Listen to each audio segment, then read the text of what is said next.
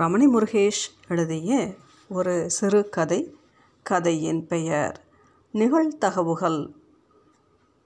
ரயில் வாராங்கல் நிலையத்திற்குள் நுழைந்தபோது இரவு மணி எட்டு. வண்டி நிற்கும் முன்னரே டீ காஃபி இட்லி வடை பூரி பானி பானி என்ற வியாபாரிகளின் குரல்கள் பெட்டிக்குள்ளே ஒழிக்கத் தொடங்கியிருந்தன. முன்னெல்லாம் டூ டயர் ஏசி கோச்சுக்குள்ளே வந்து இப்படியெல்லாம் விற்றுக்கிட்டு இருக்க மாட்டாங்க. இப்போ எல்லாம் தலைகில் என முகத்தை சுளித்து காதுகளை கைகளால் பொத்தியபடி அங்கலாய்த்தார். எதிர் இருக்கை பெரியவர் தன் மனைவியிடம் ஜன்னல் ஓரத்தில் என் மனைவி வேணியின் மடியிலிருந்து விற்று கொண்டு போகிறவர்களை வேடிக்கை பார்த்து கொண்டிருந்தால் ஒன்றை வயது மகள் அம்மு. தெலுங்கு செய்தித்தாள்களால் சுற்றப்பட்ட பொதியை என்னை தாண்டி அம்முவிடம் நீட்டியவனை திரும்பி பார்த்தேன். அழுக்கு சட்டை அழுக்கு வேட்டி என்னை காணாத தலை நாலு நாள் தாடி வியர்வை நாற்றம் என படு பரிதாபமாக இருந்தான். நாற்பது வயது இருக்கலாம். வேண்டாம் அம்மு என்பதற்குள் அவனிடம் இருந்த அந்த பொதியை வாங்கியிருந்தால் வெறும் இருபத்தஞ்சு ரூபாய் தான் ஜி ஒரு பார்சல். அஞ்சு இட்லி இருக்கும். ரெண்டு வாங்கிக்கோங்க. இல்லைப்பா பசி இல்லை. உங்களுக்கு பசி இல்லை ஆனால் எனக்கு பசி இருக்குல்ல என்று அதட்டலாக சொன்னவனை பொருட்படுத்தாமல் அம்மாவிடமிருந்து வலுக்கட்டாயமாக பொதியை வாங்கி இந்தா இந்த ரூபாயை வச்சுக்க.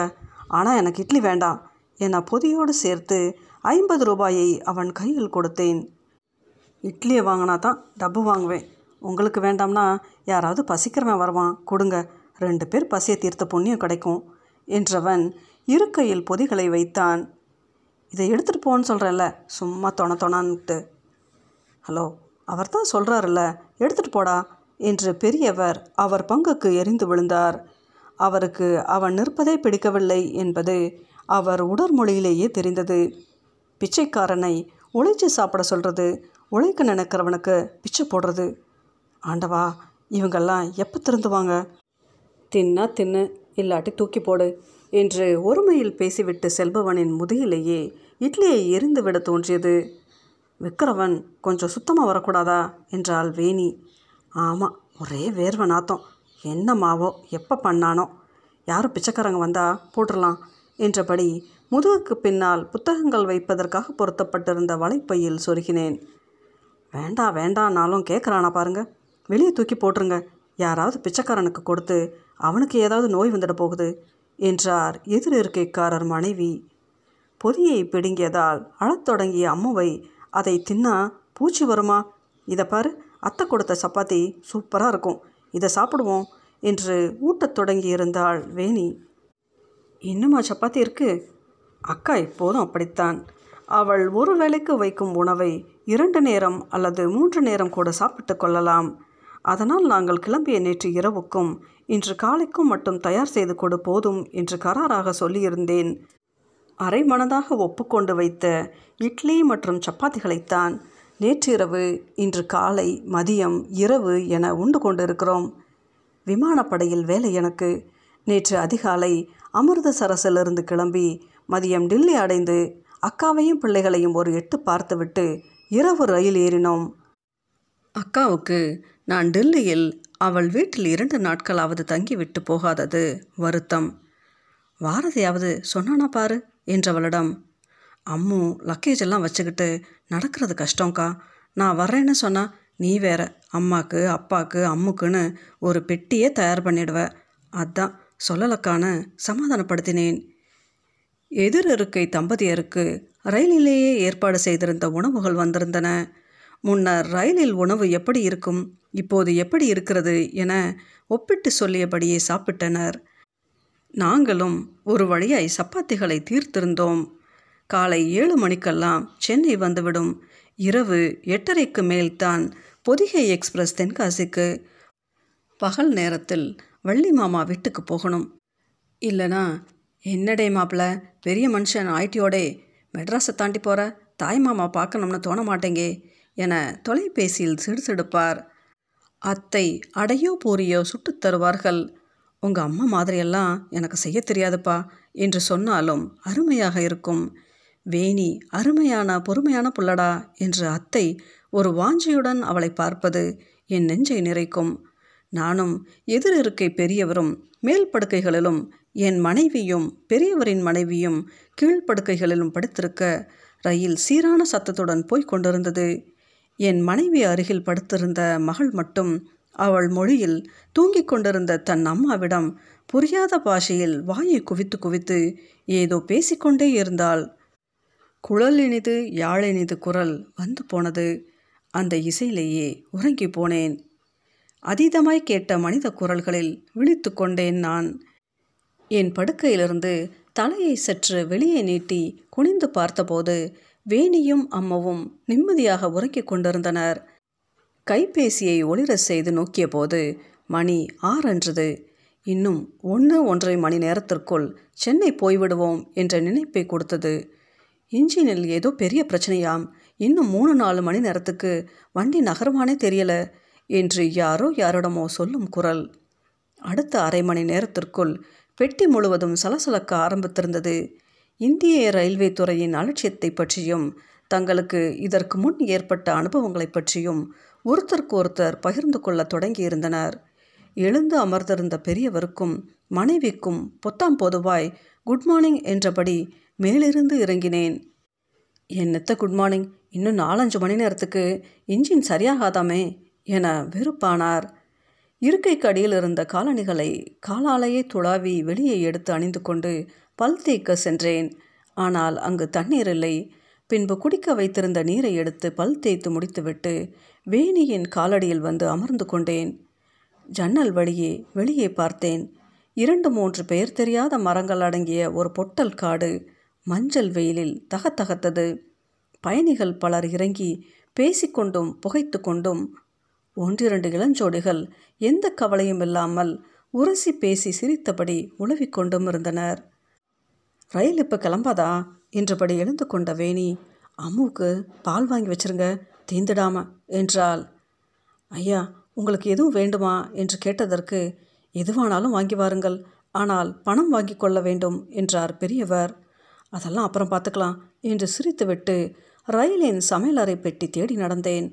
அங்கே பெரும் கூட்டம் எதையோ அடிப்பிடி போட்டு வாங்கி கொண்டிருந்தது. உற்று பார்த்ததில் உப்மா என்று தெரிந்தது. ஒரு கரண்டி உப்மாவை நூறு ரூபாய்க்கு விற்று கொண்டிருந்தார்கள். கூட்டத்தில் முண்டியடித்து வாங்கும் திறமையெல்லாம் இல்லாததால் அமைதியாக இருக்கைக்கு திரும்பினேன். பெரியவருக்கு நான் வெறுங்கையோடு திரும்பியது அதிருப்தியை தந்திருக்க வேண்டும். அவ்வளவு கூட்டமாக இருக்கு? என்று சலித்து கொண்டார். மணி எட்டரை. அம்முவும் எழுந்து விட்டிருந்தால் அவசரத்திற்கு என்று வைத்திருந்த மேரி பிஸ்கட் பாக்கெட்டை எடுத்து பிரித்து பெரியவருக்கும் அவர் துணைவியாருக்கும் கொடுத்துவிட்டு நாங்களும் உண்ணலானோம். கைபேசியில் அம்மா முறுக்கு சுற்றி கொண்டிருப்பதை அப்பா படம் பிடித்து அனுப்பியிருந்தார். ஏட்டி ஆச்சிய பாரு உனக்கு முறுக்க சுடுதாக என்று அம்முவிடம் கைபேசியை நீட்டிய போது அதை தட்டி விட்டவள் சிணுங்கத் தொடங்கினாள்.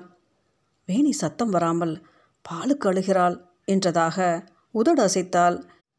மீண்டும் உணவக பெட்டிக்கு சென்றபோது கூட்டம் இல்லையே என மகிழ்வதற்குள் பால் கூட இல்லை என்று கையை விரித்தார்கள்.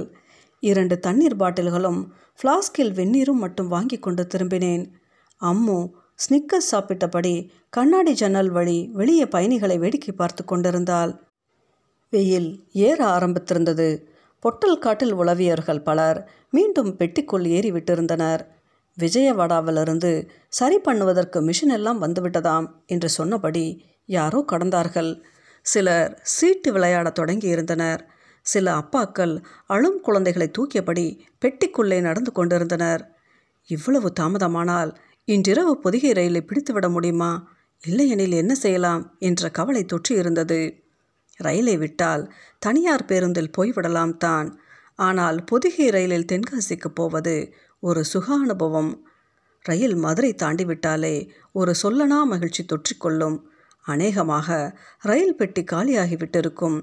வயல்களுக்கும் தோப்புகளுக்கும் வாழைத் தோட்டங்களுக்கும் நடுவிலூடே ரயில் பாய்ந்து செல்கையில் தோன்றும் உணர்வு அம்மாவின் மடியில் தலை வைத்து கொள்வதை போன்றது. அதற்காகவே குளிர்சாதன வசதி பெட்டியிலிருந்து மாறி இரண்டாம் வகுப்பு பெட்டிக்கு மாறி அமர்ந்து கொள்வோம்.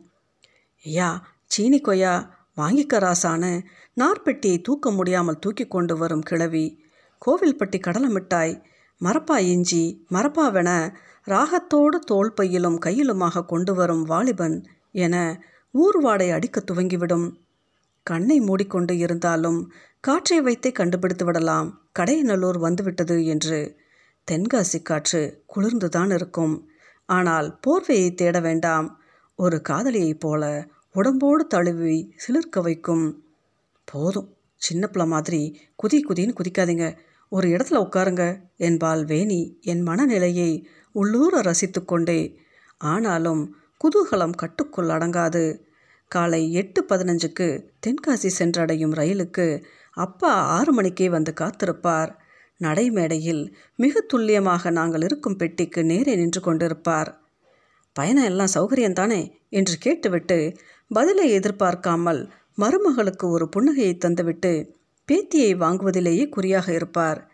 பேத்தியை வாங்கியதும் அவளை தலைக்கு மேலே தூக்கி அம்மா வந்தியா அம்மை வந்தியா? என்று அண்ணாந்து பார்த்து கொஞ்சுவார். அம்முவையோ அக்காவின் மகள்களையோ பார்த்தால் மட்டுமே வாயெல்லாம் பல்லாக மனமாற சிரிப்பார். அப்பா கூட வந்த ஆட்டோக்கார முருகன் எட்டு மணிக்கு மேலே தான் ஐயா ரயில் வரும்னு சொன்னா ஐயா எங்க? காது கொடுத்து கேட்குறாக ஆறு மணிக்கே வந்து குத்த வச்சாச்சு என்றபடி பெட்டிகளை எல்லாம் சுமந்து செல்வான். நண்பகல் எதிர் இருக்கை பெரியவருக்கு ஏசி குளிரிலும் வியர்த்தது. படபடன்னு வருது என்றவருக்கு பாட்டில் தண்ணீரை கொடுத்தேன். காலையிலிருந்து வெறும் ரெண்டு பிஸ்கட் மட்டும்தான் சாப்பிட்டாரா? அநேகமாக பசியாக இருக்கும்னு நினைக்கிறேன். பசி தாங்க மாட்டார் என்று கலங்கினார் அவர் மனைவி. பெரியவரை பார்த்ததாலா அல்லது கடும் பசியா என்று தெரியவில்லை. அம்மு ஓவென்று அழ ஆரம்பித்தால் எத்தனை சமாதானப்படுத்தினாலும் அழுகை நின்ற பாடில்லை. அம்முவின் அழுகை சத்தத்திலும் எதிர் இருக்கை பெரியவர் அரைக்கண் செருகி சாய்ந்து அமர்ந்திருந்தார். நான் அவர் அருகே போய் சார் சார் என்றபோது தான் கண்ணில் பட்டன எதிரே அந்த வலைப்பையில் திணித்து வைத்திருந்த இட்லி பொட்டலங்கள். படக்கென்று எழுந்து அந்த பொதிகளை வெளியே எடுத்து பிரித்து முகர்ந்து பார்த்தேன். கெட்டு போயிருக்கவில்லை. உடனே அந்த இட்லிகளை இரண்டு தட்டுகளில் தட்டி சட்னியை பிரித்து கொட்டி வேணியிடமும் எதிர் இருக்கை அம்மாவிடமும் நீட்டினேன். வேணி அம்மாவுக்கும் அம்மா ஐயாவிற்கும் ஊட்ட அம்மு அழுகையை நிறுத்தியிருந்தால் அவரும் மெல்ல கண்களை திறந்தவர். ஒரு மிடர் நீர் அறிந்துவிட்டு தானே தட்டை வாங்கி உண்ணத் துவங்கினார். எந்த அருவறுப்பும் வியர்வை நாற்றமும் மனதில் தோன்றவில்லை. இப்போதும் அவன் யாரிடமாவது வலுக்கட்டாயமாக இட்லி விற்று கொண்டிருக்கக்கூடும் அந்த அடாவடி அழுக்கு சட்டைக்காரனை நினைத்து கரம் குவித்தேன். ரயில் மெல்ல நகரத் தொடங்கியிருந்தது.